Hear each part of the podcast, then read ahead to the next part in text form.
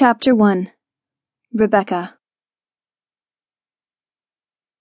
The journey had been long.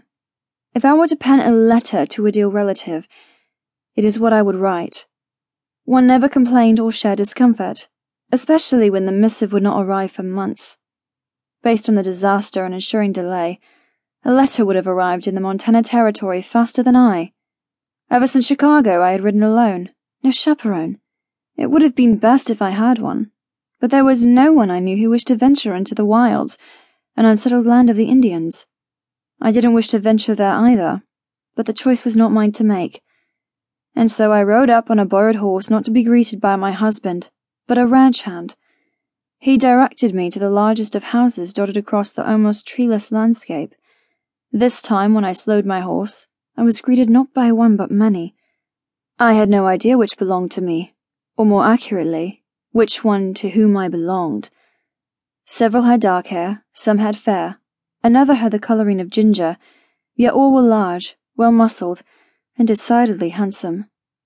These were not the usual men who moved within my father's circles, in the London elite. They were direct with their gazes, powerful in their stances, and looked as if they lived life instead of watching it happen from the outer fringes. These men got their hands dirty instead of paying someone to do it for them.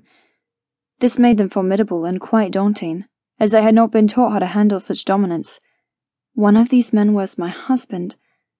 My gaze shifted from one to the next, but no one stepped forward, as if expecting me. Perhaps I had travelled faster than a letter after all. One of the men descended the steps from the porch and approached. Good afternoon, Good afternoon, I replied with a slight nod of my head. Four women with curious yet engaging smiles joined the men on the porch. Welcome to Bridgewater. I'm Kane, the man said. I nodded once again and clenched the reins in a tight grip, hopefully my only outward sign of nervousness.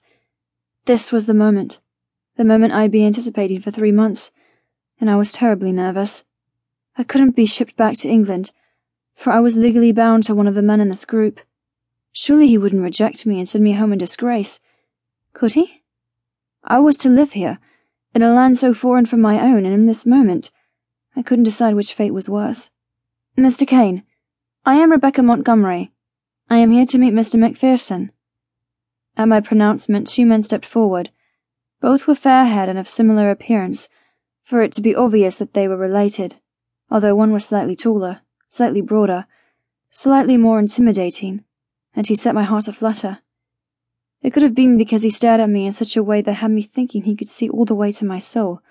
While the look was intense, I felt as if his interest was solely on me. If a gun went off, I doubted he would blink. Which McPherson are you seeking, lass?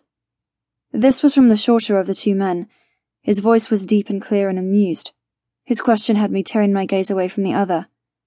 I swallowed, for it seemed my husband was one of these two. Mr. Dashiell McPherson.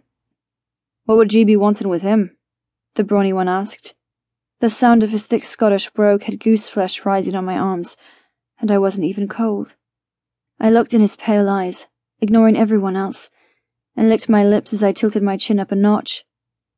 He is my husband. Both men's brows went up at my words, clearly surprised by the statement. And how have you become wed? Mr. Kane asked from my side, he too was curious, as were the women who were whispering to each other. Besides a surprised look or two, the men were more reserved in their emotions. Had a woman come claiming to be a bride before? I was seen to by my brother, Cecil Montgomery. Ah, yes, Montgomery, a very good officer. The shorter McPherson replied, stepping back. Well, you're quite fetching. I have claimed a wife already. A lovely woman with dark hair came down the steps to join him. Clearly she was his wife and making that known. He wrapped an arm around her waist and kissed her forehead, but he gave me a wink. That leaves me less. I turned to look at the man who made my heart beat quickly. I am Dashiell McPherson. While the married McPherson was quite attractive, it was the one before me now who had my breath quickening, my palms sweating beneath my gloves, and butterflies taking flight in my belly. His hair was a dark blonde, cut short on the sides and longer on the top while it fell over his forehead. His piercing ice blue eyes held mine, and I felt like a bug pinned to a tray. Perhaps you can explain yourself. for I most certainly would have remembered a wedding night with you. Dash. I hadn't expected to become a married man over lunch. This woman was no small slip of a thing. She sat as if she had a fence post for a spine. Her dress a dark green that set off her dark hair, and with her pale skin and lush curves, she was very fetching. Ah, oh, she was beautiful. It was her eyes, though. Even beneath the wide brim of her hat that spoke words she didn't. She was afraid. Yet the resolute tilt of her chin belied her bravery to ride up and claim a groom.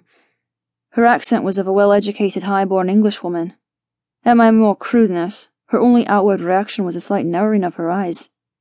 Where is your brother? We all liked the man well enough to write and invite him to join us here at Bridgewater. He hadn't been part of our commanding officer's deceitful and deadly acts, and had been able to return to England and his life without being stripped of rank or of character.